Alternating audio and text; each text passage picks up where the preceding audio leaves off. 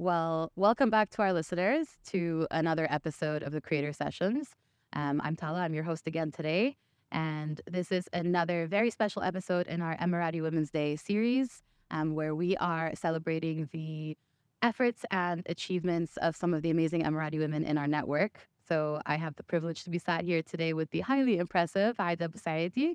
Um, Aida is the Associate Vice President of um, Consumer Advocacy over at uh, Dubai Economy and Tourism. Uh, she also has not one but two consultancies.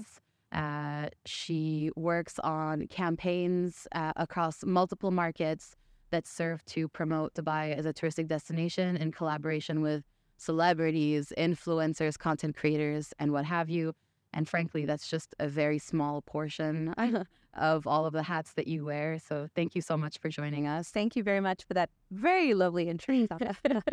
um, you genuinely have an entire laundry list of achievements and of genuinely amazing things to be celebrated about you that serve to really benefit, you know, the future of our nation. And you are one of the greatest advocates, in my opinion, for um, for Dubai, uh, for women in Dubai as well. Um, and and yeah, for the future of this nation. Thank so, you. Yeah, very much.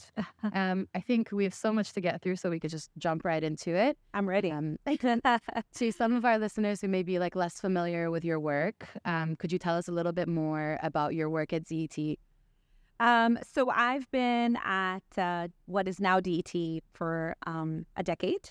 Um, wow! And I think it's uh, it's been such a transformative um, past ten years um, growth wise for the city, for the entity, and uh, personally as well. Um, when I first started off, I was in the PR division, and then obviously as social media picked up, you know, platforms and digital ecosystem became a little bit bigger. Uh, and then the rise of, uh, uh, you know, uh, what was then called influencers, but we've transformed the yeah, terminology now. Yeah, content creators to key opinion leaders is something that we use internally. Noted. Because, yeah, because I think there's several people who kind of fall into that category who have a level of skill set and talent and have so much to give back that, you know, I think they don't want to be termed the word influencer. So it's kind of evolved. Mm-hmm. Um, so around 2017, you know, they were like, "Hey, w- let's just start up this division that actually kind of has this um, ethos," and we created, um, I would say, a science out of something that's very creative, very artistic, you know, and linked a few ROIs and some very critical KPIs because you know it's very difficult for marketeers in general to say, "Hey, uh, give me a bunch of money so that I can do something," and then people come back and say, "Well." What did you give me back in return? Yeah. Um, so yeah, so that role has evolved, and uh, you know, my my position primarily is is very much more on the strategy level. But I, I like to get you know down and dirty and you know lift up my sleeves. So you'll see me running around, Absolutely. and, and we have yeah, and you know on shoots and uh, and you know building itineraries for people and yeah, really kind of building that level of advocacy that people don't see because you know authentic content creation really comes from the belief of you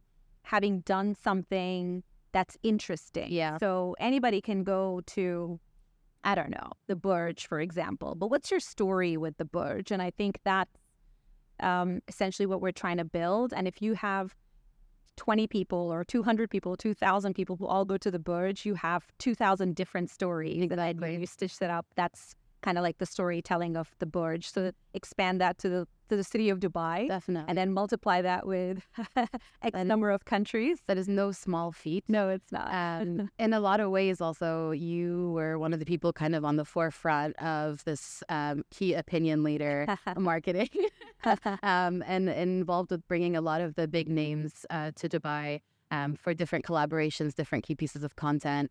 Um, how do you kind of, um, first of all, how do you kind of have this proof of concept for that? Was it difficult to get the buy-in? Of course, it's no easy task. Yeah. And uh, second of all, what is that selection process like, and and who and what determines what makes a good uh, advocate or collaborator? So, um, I'll maybe step out just a little bit uh, outside of my DT role, working with um, high profile individuals and key opinion leaders, something that I did even before I yes. to DT. So bringing that knowledge and kind of that path and process into play.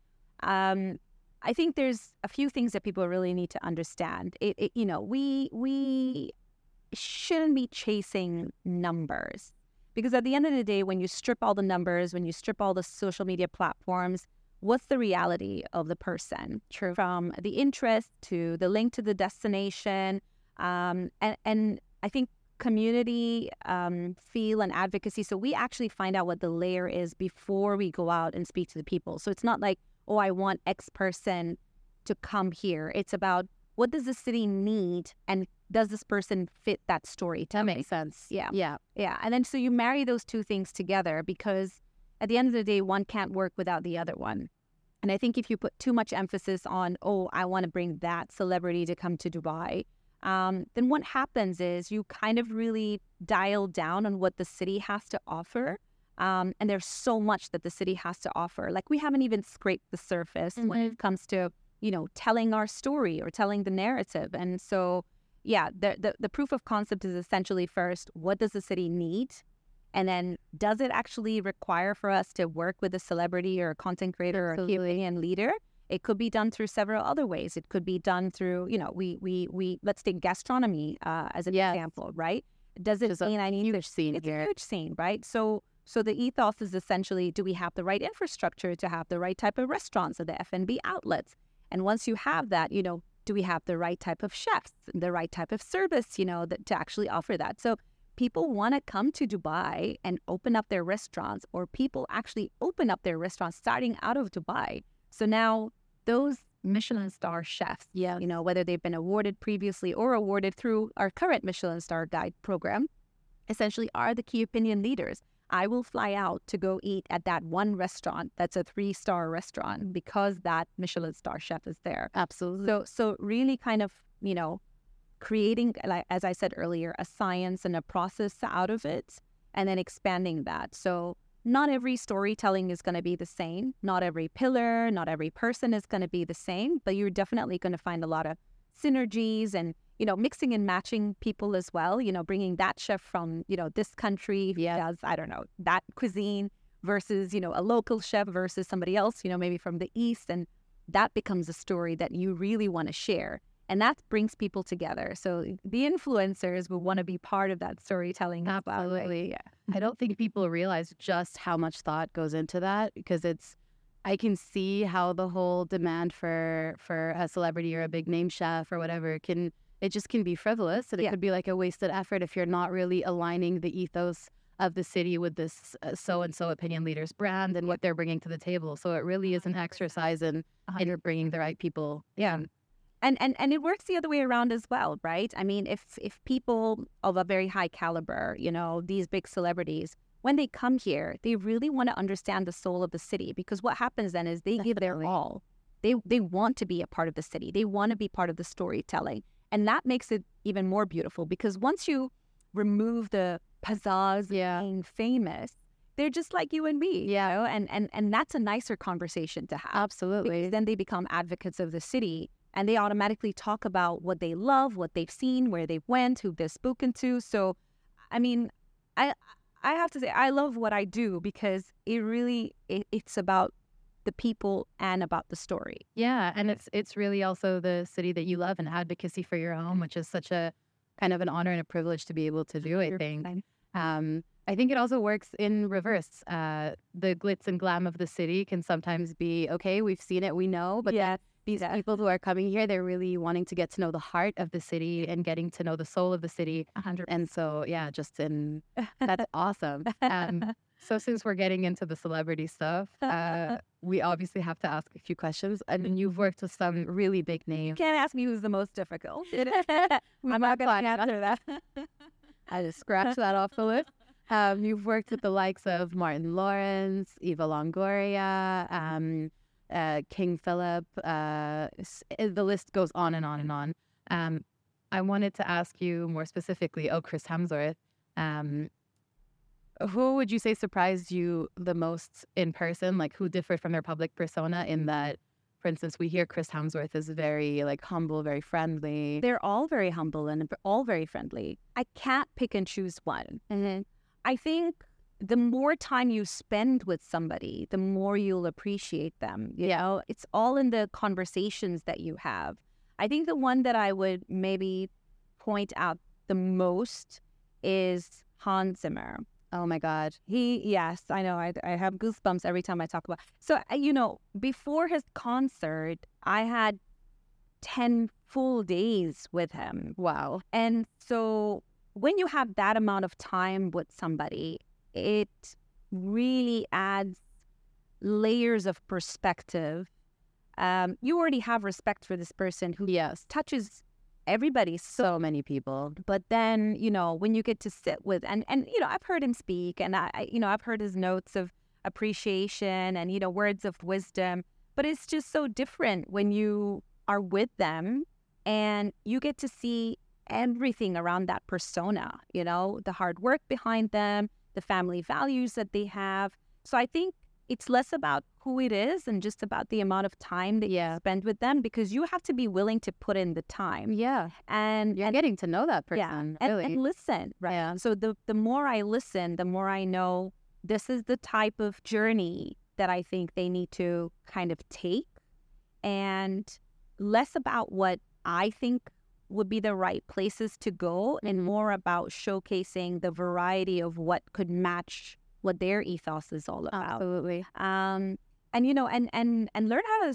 step back. Yeah. You'll very rarely see me with, um, and, or have a lot of photos with it. I'm Yeah. the the behind the scenes. Yeah. And the reason for that is it's it's not it's not about me shining. It's about them understanding and kind of connecting with the city as well. And the same goes for the rest of the team as well, you know, and and you can't do it alone. So once they you develop that level of trust and and communication, everything else just kind of falls into place. Absolutely. So I don't have a favorite. Well, I mean, Hans Zimmer is a fantastic answer. but yeah, I mean, I think we we can see that too. I don't think that's a it's a disparity from his public persona. Hundred percent. Um, so you've had obviously so much experience in this space, so it might just be a no to this question. Um, but I ask because I've also done very few, but a few uh, interviews and whatnot with some celebrities, some Disney stars, some Khaliji celebrities, mostly for you guys, Yeah. uh, for the festivals over at Dubai Economy and Tourism. Um, but have you ever felt um, in any way starstruck by somebody that you had to work with? It brings to mind one occasion where uh, I was said to speak with um, Hamad Abdo. Yeah. And growing up in my house, it was like the three legends of like Arabic music, Fairuz, Umm Kulthum, and Hamad Abdo. Oh, Like it, it, it's kind of just like an untouchable figure. And then I had my parents in the back of my head going like, "Don't forget to tell him that we love him." we went to to do the quick interview on the spot, and he invited us on stage for his sound check oh, that's to do the. My heart was pumping so fast. wow. Have you ever been there? Have you ever felt that way? maybe in the beginning of my career, I think you just, there's so much that's put into making that person who they are. Yeah. And I think when you're um, slightly younger, um, and when you don't know what your footing is like, it's it's a little bit daunting. I think I would say there's one that I would probably be very scared. to share? I haven't. Uh, we we haven't met yet. Okay.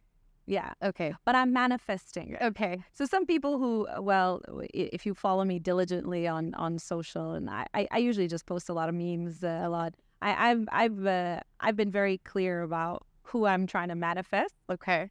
So sometimes I feel like okay, if you say it too much, it might not happen. Fair enough. But maybe if you say it enough, it might happen. Fair enough. So I'll do some stalking and find out later off camera.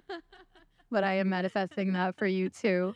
Um, awesome. Yeah, I, I assume at some point, you know, it just kind of becomes a, not necessarily routine, but yeah, Yeah. you're there to do a job, and Yeah, you can yeah. be very impressed with someone and still manage Yeah. to. And I and I think you know, for me, I could.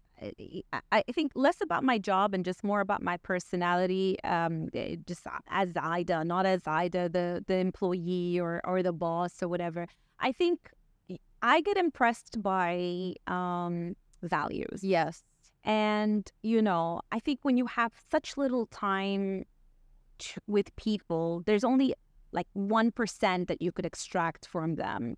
And, you know, I, when I watch movies, it's, um, I took this class in college, um, which basically helped us assess like what movies and films are all like. I feel like you you just have to strip the person out of their role Yes. and just look at them and, for who they are. And I feel that that, and I just take that track all the time. So, un- unfortunately, it's all business for me. Yeah. Uh, and then when I clock out, it's it's not so business for me. Although my husband will tell you the opposite. He'll be like, she she's like a tour guide every time someone calls her. Yeah, like, oh, take that street and you'll get to that. And I'm like, ah, I get it. thanks a lot. in a lot of ways, when you, I guess, love your home, it's really nice to be able to translate that into like an aspect. I don't know if it's like the personality informs that or if it's a love of the city that, that informs the personality. Yeah. But I'm the same way. Yeah. And I get very excited when anyone talks about Dubai on any of my favorite shows or whenever anyone comes to visit. I just want to show them, you know, my Dubai. you know? yeah. Um, so And I like and I like discovering new places and new things. Yeah. people sometimes. So sometimes people will be like, "Oh, have you ever been here?" And uh, um, you know, Bu Qtair. yes. So it's so funny. I actually missed the boat when it was just a kish. Okay. So I went to the fancy one, which is very oh, well. And when everybody was talking about it, you know, you know when you're like, "Oh, I, I, I should go. I should go. I should." Absolutely. And then I never went. And then when I finally went, I was like, "Darn it!" Yeah. You That's missed was. magic. No, I missed the magic of the kish. You know? Remember when salt was just a bus? exactly. You know, when it was just a Yeah. salt shaker Yeah. time in a bud. So, so yeah. I mean, you know, we, we when you know what's right there, I think, and and and I think the beauty of it is when you get an opportunity to work with so many of these people, you also get a chance to rediscover, Definitely. re-fall in love again with your city so much. And so, yeah, I think I I, I think I got the best of lots I of worlds. so too. Oh, it's such a quickly and like ever evolving city, not Yeah. necessarily changing, but evolving.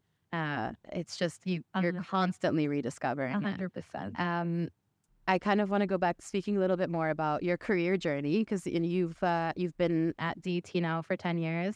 Uh, you studied journalism though, I did. and yeah, and then you went from there. You worked uh, as a columnist. You went on to do um, TV. Um, so yeah, could you tell us a little bit more about that? So when I did those two things, I had a full time job as well. Wow. um, somebody told me when you're in your twenties, the um, any opportunity that comes to you should always be a yes. It should never be a no. And I think that's a, we have a big issue with people in general who just say no first. Um, so I tend to say yes, and even if I don't know how to do it, I'll I'll figure it out. Um, unless it, it disrupts my time because I, I, I time box everything. Uh, so yeah, so after I graduated, I actually started in a PR agency, and while I was in the PR agency, I got the opportunity to start emceeing as well as um, start a column uh, in the then Emirates Today. So it was a weekly column all about you know life from an Emirati woman's perspective. Um, so it was a fun column, very um, quirky. Love that. Sometimes when I look at the the writing, I'm like, oh, I know. could have written better. I get Like- the same way. What am I doing? But at the time, you're like, "This is gold." Gold. People are gonna read this, Pulitzer, here I come. and then some.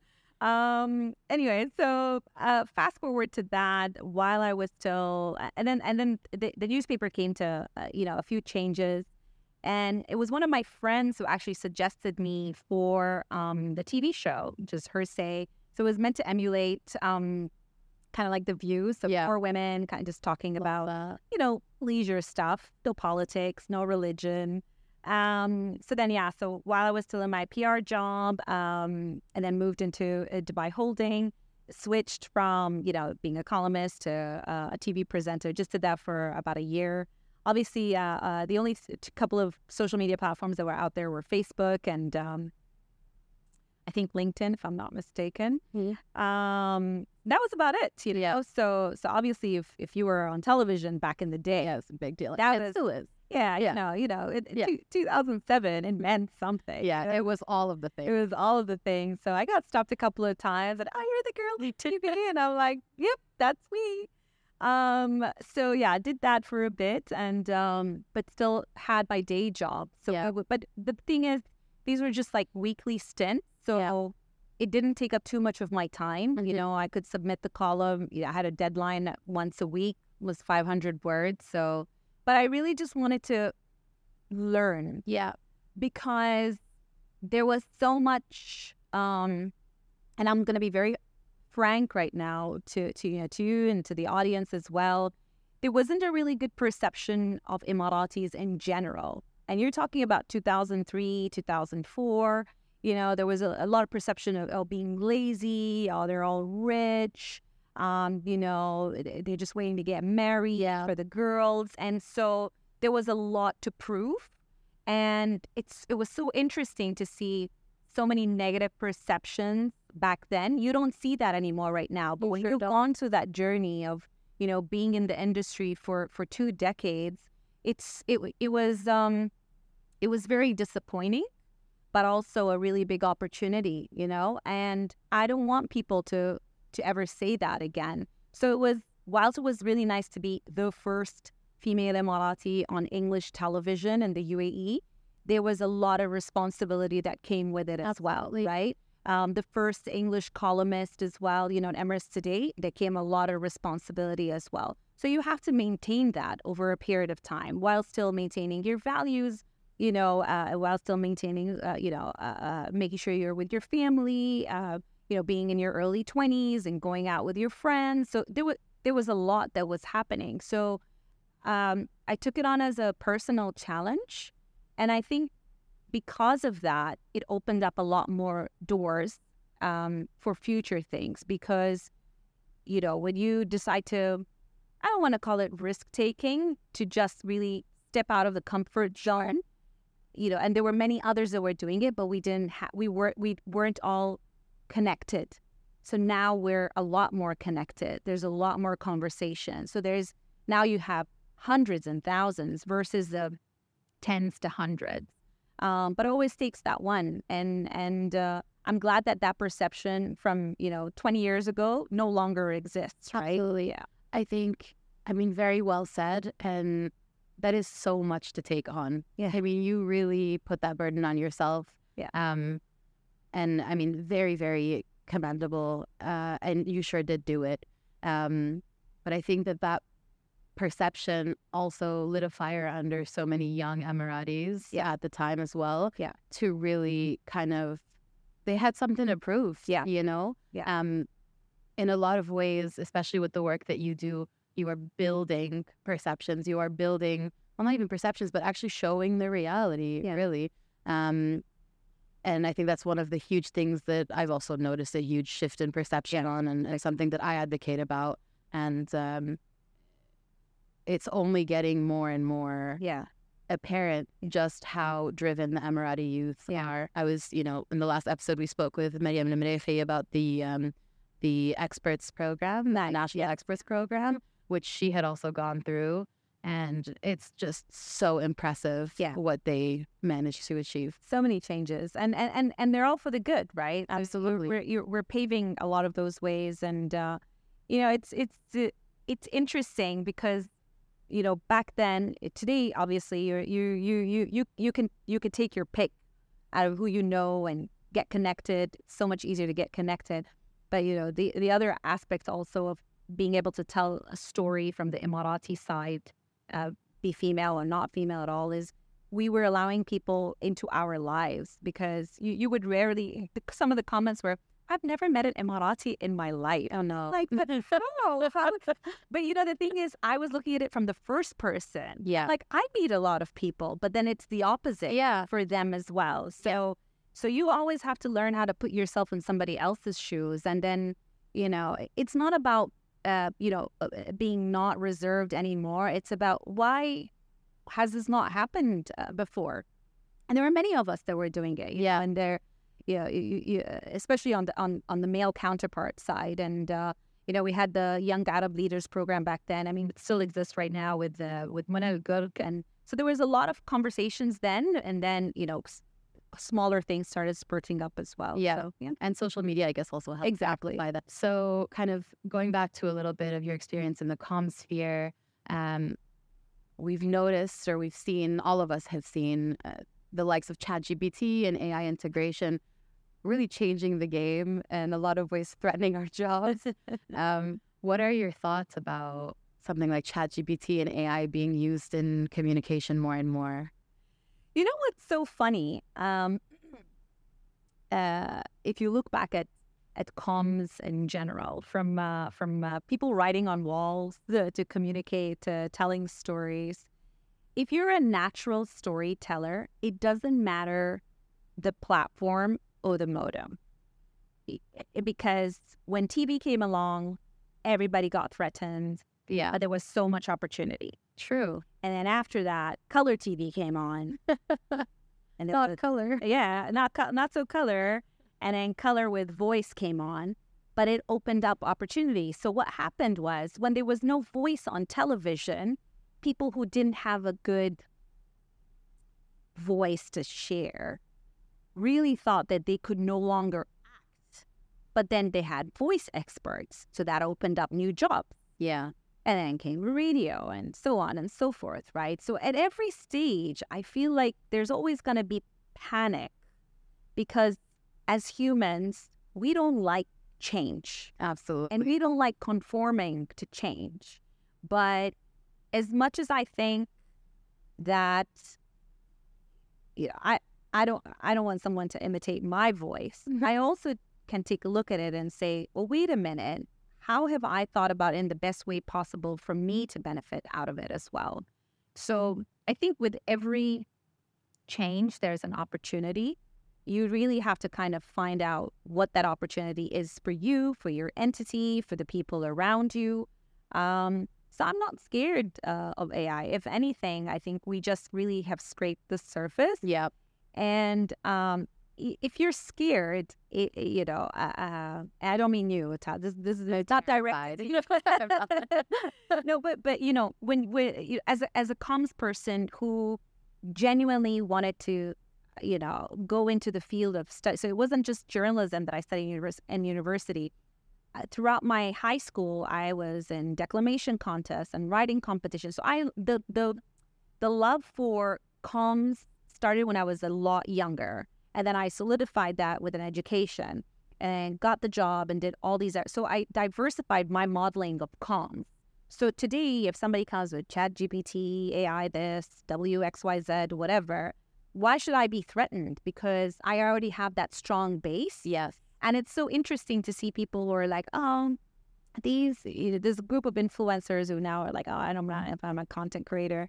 I'm like, okay, fine. What content do you create? Let's be honest. Mm-hmm. But then there's a group of people who are content creators, you know, and then really creative. Yeah, they're really creative and they've changed the narrative of creating content and generating businesses and making it into an educational model. So we really need to step out. And so for that category of people who basically said, you know what, I want to be famous. Um, and I say this because I have children, mm. and at one point they want to be content one creators. Of them, well, they want to open a YouTube YouTube now. Yes, I knew but, it. But then I actually said, "Okay, guys, you want to open a YouTube channel?" I was like, "What's your plan? What's your plan? How old are your kids that you're asking them for a business plan? They're eight to ten, and they made one. They made a business plan. I swear to God, I was like, "What is your YouTube channel? What is it going to be called? What's your bio? Uh, what do you, what are you going to tell people? So they're like, Mama, it's all about challenges. I was like, okay, what's your first 10 stories that you're going to focus on? And what impact will they have? And they wrote it down. No, they didn't. I swear to God.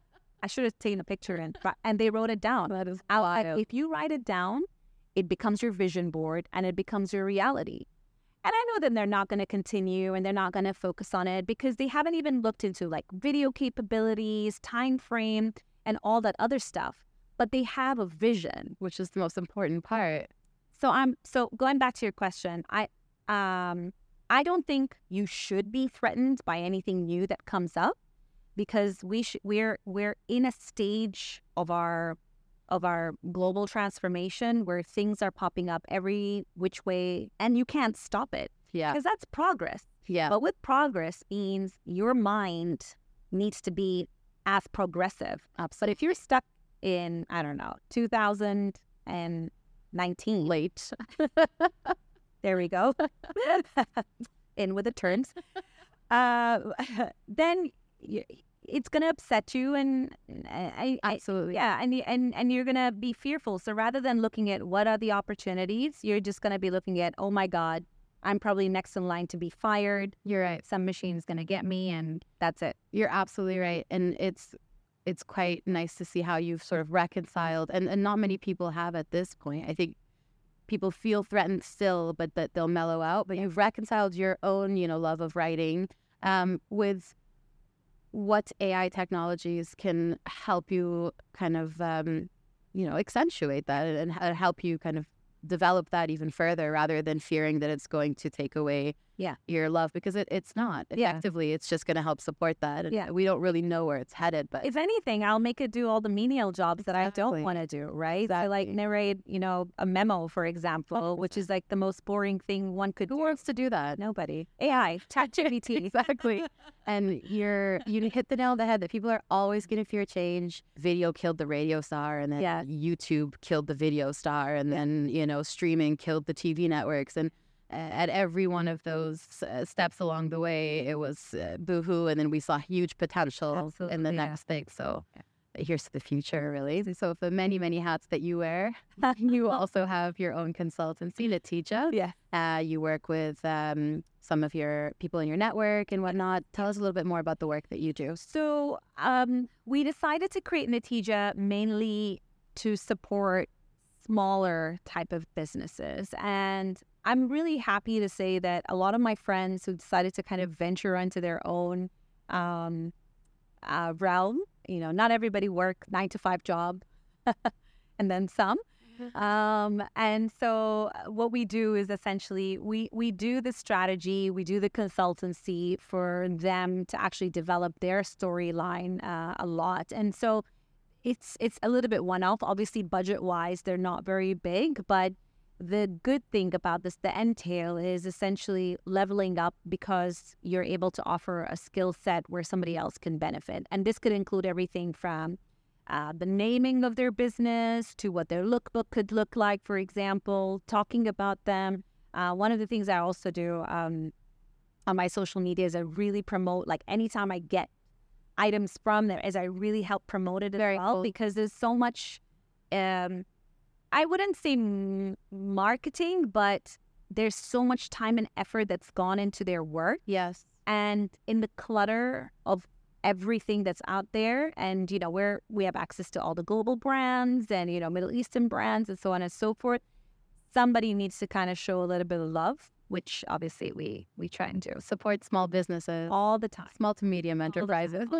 especially during Ramadan Absolutely. you know, like i feel like People work from their heart. yeah, you know, like they're they're like, "Oh, hungry. Can I send you a jalabi? And I'm like, absolutely, I'll absolutely wear it, and I wear it, and I wear it with pride. So actually, what I'm wearing today is is is is by one of my friends as well. So I love it. To the listeners who are on audio, it's a very beautiful satiny uh, anaraya. Yeah, shivery. Um, there will be photos for reference. Um, before we move on, I wanted to also ask you if you had any words of advice, um, having had the career that you've had for young people or young Emiratis looking into looking to get into the comms space. Um, so I mentioned it earlier. Can't remember which part of the conversation, but um, learn not to say no. In in the in in the first five to to seven years of your career, um, what I see, um, and this is not all the time, but sometimes, is a lot of people are very happy with just being told what to do and then that's it. But I'd like to see people not only being told what to do, but to question it and to add a little bit extra. Absolutely. Um, I'll give you an example uh, uh, of something that I did. I think uh, I was 21. I just want to make it very clear. When I first started my career, we were still faxing letters. Okay. Yeah? Okay.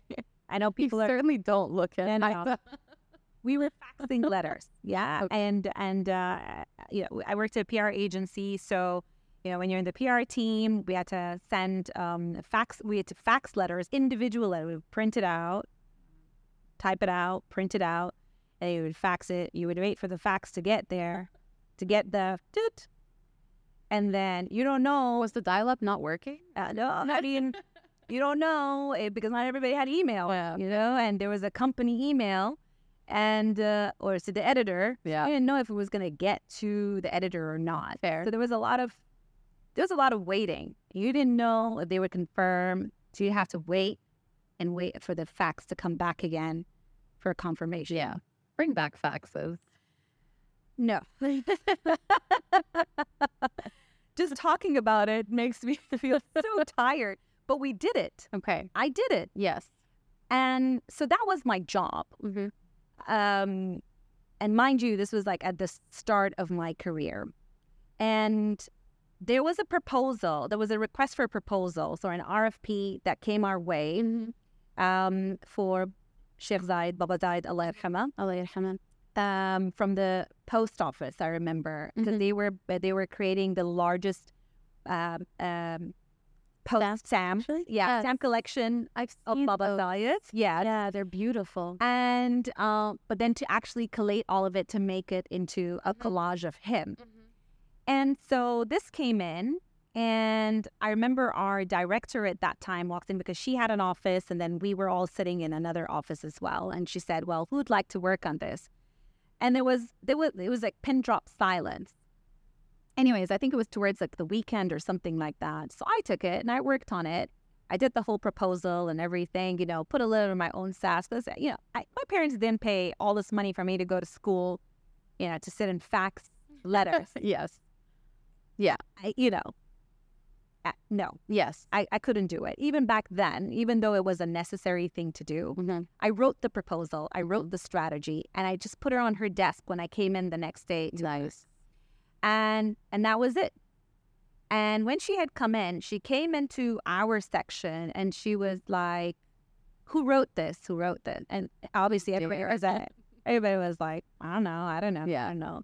And then I said, "I did," and she said, "You know how to write a proposal?" Yeah, Yeah, I've been to college. No big deal. no, but it, it's it's we underestimate the youth Hundred percent, we do. and vice versa. Hundred percent. And so when you decide to take initiative, people will recognize it.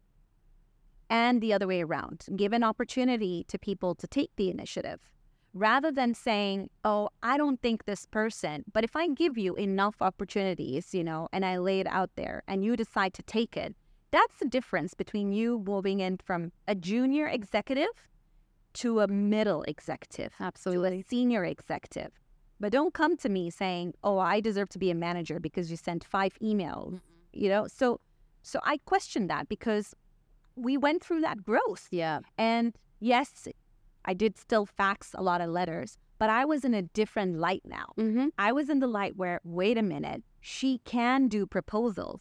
So then I started sitting in client RFPs and I was able to work on big clients Nice. you know, so, so Marriott International was one of the clients that I got to work with. And actually, one of the people that I worked with, Jeff Strachan, and I hope he listens to this as well, is now working with me, you know, uh, uh, when we work together. And he still says, I remember when Aida was still an intern. I was an intern, but, you know, I was so young at that Yeah. time and so impressionable. But he was, he took it to his point to say, I knew her back then. Yeah. And she still has that drive and keep that drive. So just because you've gotten to a certain position, it it's not enough. You can't get complacent. You've gotta you've gotta want it enough to go to that growth. So that's the first advice. Number two, don't compromise on your own time. Mm-hmm. I think one of the things that I uh, didn't do very well, time box my own personal time. And um, I started doing that a lot better in my 30s. Yeah, it's kind of the curse of the millennial generation, I think. It is. Uh, yeah. It is. And so, you know, have fun and, and learn and enjoy and, and, and listen. Learn to listen. Um, speak less and, and, and, and listen more. Uh, this is advice I give to my kids. So, you know, God gave you two ears and one mouth, which means you double up the listening time. That's so good. Imagine me saying this in Arabic. It sounds a lot better. Please. That's Um, good. And then the third point, I think, is um, appreciate when somebody else also gets the success Definitely. and learn from them. Because what happens is we build each other up. 100%. So you know, as I mentioned earlier, it's, you know, it's always going to be a competition. If you think, oh, well, he did better than me or he got this, but it's okay. There's always room to create something new. Healthy There's competition healthy competition and learn from each other, synergize. You know, maybe he has or she has a set of skills that you don't know about. You know, maybe they have um, little you know, Yeah. things that are happening at home that you don't know about. Yes. So there's a different ecosystem for every person. So really learn to appreciate um, others, um, and and I think that's it. I, that's pre- piece of advice. The first one being the longest one because I was a They're very that solid though. critical. very solid. Um, you're absolutely right uh, on all of it. Really, uh, we do underestimate the youth, um, and they're fresh off of a college education. Yeah. If, if they've been to college and they have all this knowledge bouncing around in their heads, they can do so much more than Yeah. they think they can. Yeah. Um. So yeah, yeah, absolutely. Um, thank you for that. Um, I wanted to speak to you also about um, your work with the E7 Daughters of the Emirates. Yeah. Uh, could you tell us, you know, what they do, what the objective is, and your work there? So, um, uh, one of the things, bridging the gap between Emiratis and uh, non-Emiratis, uh, a couple of my friends and I, we decided this. So it, it's uh, Esther Tang, Adela Acevedo, Aisha Hashimi, and myself. We all used to work in the same building. We were in Emirates Towers back then. And it was so funny because there were so many nuances and so many, um, I don't want to call them issues, but like, you know, things like traffic or, you know, like uh, finding the right person or balancing motherhood, etc. These concerns actually span across nationality and age. And so we decided to open a majlis called Promise of a Generation, POAG.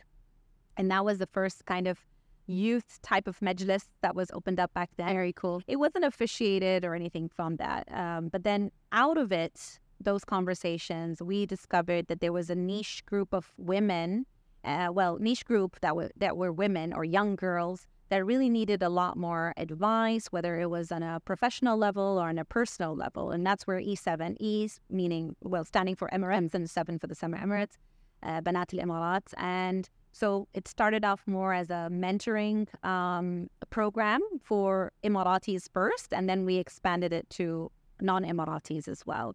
So the role that we play, I mean, I sit on the board, but the role that the mentors and the mentees play is essentially creating, you know, um, or at least finding a solvable um, issue and then going out there. And it's a nine month program where essentially you learn, you develop, so you co create. It doesn't matter what age group you're in, whether you're in college or whether you're not in college. It's essential vocational training that you probably wouldn't have gotten elsewhere.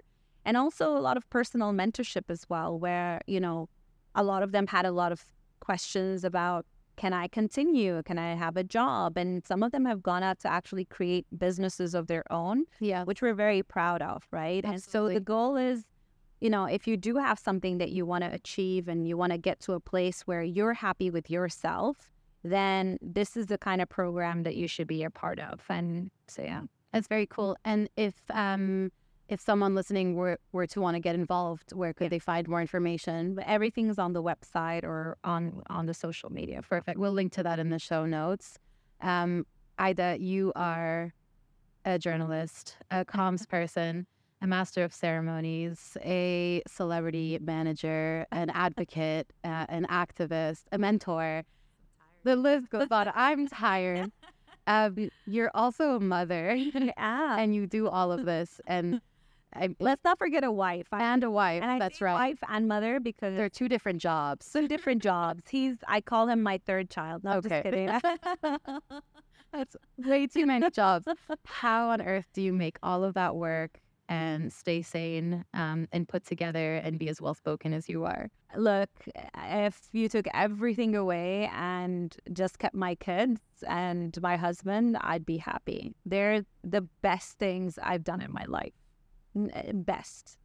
Um, and and the reason I say this is uh, we're raising two human beings, and I think the when you see how well behaved they are, how respectful they are, you know you've done something right. Because I could sit and I could write 10 million proposals and I could write 10, 100 million emails. No one's going to sit and remember that, right? I mean, those are KPIs that are registered and They come and them and they come and they go. But my biggest successes is when you see my kids. And one thing I think as women, um, this shout out to all the women, men do this very well. They will ask for help and they won't shy away. We want to do it all. You can do it all, but not at the same time with everybody. Yes. And so it takes a village to raise a family and to have what I have. Alhamdulillah, I have a very supportive family, a very supportive husband, and I built an ecosystem. And the ecosystem includes my family, you know, from my siblings and my husband's family. I have very close friends. So there is a network of people that have to help you. Um, even, I mean, we, we have um, you know help at home but Mm-hmm. you know we call them you know, house managers Yeah. nannies and like my kids understand that they're a part of the family as well so you need to be able to let go in order to be able to develop yourself as well and I've used this analogy everywhere, and people will tell you I say this all the time. Do you like pizza, Tom? I love pizza. Everybody loves pizza, Yeah. but you know they they never slice it equally, No. and you'll never get what what what do you like as your topping? What's your favorite topping? Um, I like a four mm. cheese. Ooh, Yeah. But then you won't get the same amount of topping on every side. true. Your life is exactly like a pizza because at any point in time, I could be more mom one day, I could be more boss one day. And so I'd rather focus on the quality of that pizza than how much I ate of that pizza. Absolutely. And so my kids know, like when I, when mama's with us, she's with us Mm-hmm. because you could spend 10 hours with your kids, but eight of those hours you're on your phone. Yeah, it's chatting quality with your hours. friends, Yeah. and they get it. And it was a little bit harder when they were a little bit younger, but they're almost tweens. So there's less of me that's needed and more of their PS5s and Yeah. all that other This is stuff. the age where they want to hang out with you less, actually. Yeah, yeah, yeah. So I kind of now, I- now I'm like, okay, this is, and but they know we have Yeah. structure. This is family day at you know at uh, at their other grandparents, so my husband's family. This is family day with our family, Yeah. and they know TV time or screen time is between this time to this time. So it's very clear. Um, but that discipline, I say, it's gonna go a long way. Yeah. And I feel once you instill it in, in your in your family as well, yeah, I have Yeah. to teach my family how Yeah. to be disciplined as well with my kids because I'm I'm military.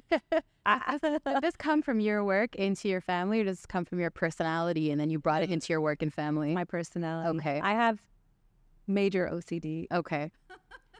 Noted. How can I be more like you? Develop develop OCD. No, okay. Don't be as bad as I am. It's a little bit better now, obviously. I've learned how to let go on a few things. And I think it also comes with age. I just turned 40 this year and I'm like, oof, halas. Yeah. You know, I'm looking forward to like the 40s. Yeah, You know? So I'm like, what do I want? And Happy birthday. thank you. Thank, it was six months ago, but thanks anyway. Believe. Still relevant. Still relevant. Still a belief. But I'm happy. I'm happy now because um, I found a word uh, that I want for my 40s. My friend, who's actually in her 50s, said, find a word that defines the decade that you're in. And the word that I want to focus on is clarity. So in my 40s, I want clarity. As Jen would put clarity. it, you've entered your clarity era. Yes, I, wa- I want clarity now.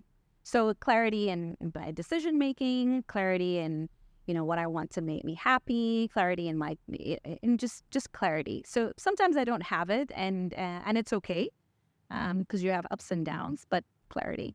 So yeah Absolutely. I don't know that anybody can follow in exactly your shoes, but you certainly have put the the bar sky high. Thank Um, such an impressive list of things that you've been involved with. Um, you are also, just to add, uh, are you still on the sort of women's board at DET? Is- yeah, yeah, yeah, yeah. We Yes. still have a committee. Yeah, And I know that this committee also, or just in general at DET, that there's a 50% split generally between uh, male and female employees. yeah. There's a I good it's an average. Yeah, Yeah. Yeah. um, what kind of things do you look at um, advocating for for women in the workspace? You know what's so interesting? Um, so you know this whole work from home system. Everybody, Yeah. oh, post COVID, our director general introduced it, I think, in 2018. Mm-hmm. And he first introduced it to the mothers. Okay. So it was work from home for mothers twice a month. So he was ahead of the curve. He was ahead of the curve. Um, and, and we appreciate him for this. And then after that, I think it was three or four months, it worked so well with us that he then decided to expand it to all the employees. Mm-hmm. Obviously, during COVID, you know, a lot of people realized that working moms are champions. Yes. There's not a big enough cape for COVID working moms because I have to say it was it was the worst time ever. Yeah. Because you didn't know what you could be. Because I'm a mother at home. There's no delineation anymore. Absolutely. But then that that trickled on and and and obviously post COVID as well. We were able to support all the employees to work from home twice a week. So that's eight days um, in a month. But other than that, it's generally a lot of the stuff that we do internally for women as well. So we do meet, you know, once or twice a year. We do decide on some of the programs that we want to focus on women. We do have mentorship programs as well, but just general conversations that happen across the board. So Mhm. from a policy making perspective, the committee is there to always, you know, not necessarily decide on what activities to do, but making sure that there's proper career growth for the women, you know, giving opportunities to the women. So that happens on a, you know, daily, monthly, weekly basis as well. And I, I know you've touched on this in the past, but where would you place and how important is male allyship in this kind of um, this You committee? And yeah, You cannot do it without men. I think that the the this fight for womanship, um, I don't want to sit in a room of of women talking about what can we do only as women. yes, You know, I, I, I wouldn't be able to have this life if I didn't have my partner. yeah, He is everything. We you we communicate, we talk, we we're we're building a life together. And so, you know, if you eliminate 50% of the population, you know, because you're so focused on the other 50% to grow, then what happens with them? I'm a mother of boys. yeah, So if I'm not talking about men and boys today, what's Mhm. going to happen to my boys in the future? Are they going to have the same opportunities? Because I spent so much time emphasizing on just focus on women. yeah, Absolutely not. Yeah. So they they see that empowerment is in supporting each other and not belittling the other, you know, gender. Absolutely. because, you know, you have an agenda. absolutely. Yeah. It's very important to kind of um, orient the conversation correctly because when we're talking about, especially in the UAE, uh, this um, advocacy for women and women empowerment, we very much see it as a conversation that we should all be having Yeah. with our male counterparts. Yes. And and Yeah. it's not one does not exclude the other. Yeah. Yeah. And if you if you if you really delve deep, we've never actually had to fight for any sort of empowerment and it's always been given to us.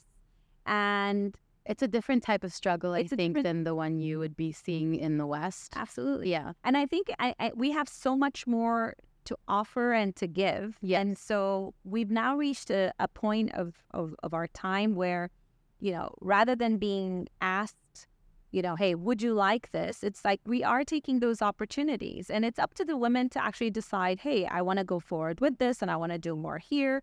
And so there is there is a, a balance that has been created from, you know, from the leadership level to, you know, the federal level, to the government level, to the private sector level. So I I actually don't see a differentiator. I see, you know, you're, you're there's a partnership. Yeah. And that partnership needs to yield, you know, good results if you guys are speaking the same language rather than, oh, you're the woman, so you do this, or I'm the man and I do that. Yeah, absolutely. Yeah. Aida you uh, have effectively exhausted the number of hats that I can continuously ask you about. Eat a bigger closet. yes. Um, we kicked off the series rather um, to really try to get to know, put the spotlight on, champion, and celebrate um, Emirati women that we find are highly impressive individuals that that we know that that we can put the spotlight on because especially within our industry sometimes you work so tirelessly, and the spotlight needs to be turned back on you. And I feel so privileged to have had the opportunity to have this conversation with Thank you. you. Um, thank you for sharing so much of your wisdom, of your story, of your journey. Thank you. Um, I want to give you the floor um, to wrap up and to leave us on any closing thoughts that you might have um, on Emirati Women's Day, on anything we talked about. It's up to you. Um, so first of all, thank you. Um, it's been a delight. I think it's uh, it's always nice to to have a conversation, and um, I think even if you help one one person with your story, you you've uh, kind of helped humanity. Well, achievement unlocked. Absolutely. um, final words. Ooh, I feel it's it's such a um, there's such a finality on it, right? um, have the thirst to learn. Um, it's so important, you know. You hear it in quotes, and they always say, "Oh well, doctors always have to continue learning." But you, as a human being, I think when you stop learning, then you stop understanding, and you stop seeing, and you know, you stop listening, and you know, we live in such a connected world right now, but sometimes I have to say we're so disconnected. And there is a lot of talk out there, and, and you know, you're you're talking about you know billions of people, you know, living on this planet. Um, I think just you know, have the hunger to learn, have the hunger to see and have the hunger to do. That's beautiful. Thank you so much, Aida. Thank you, Tala.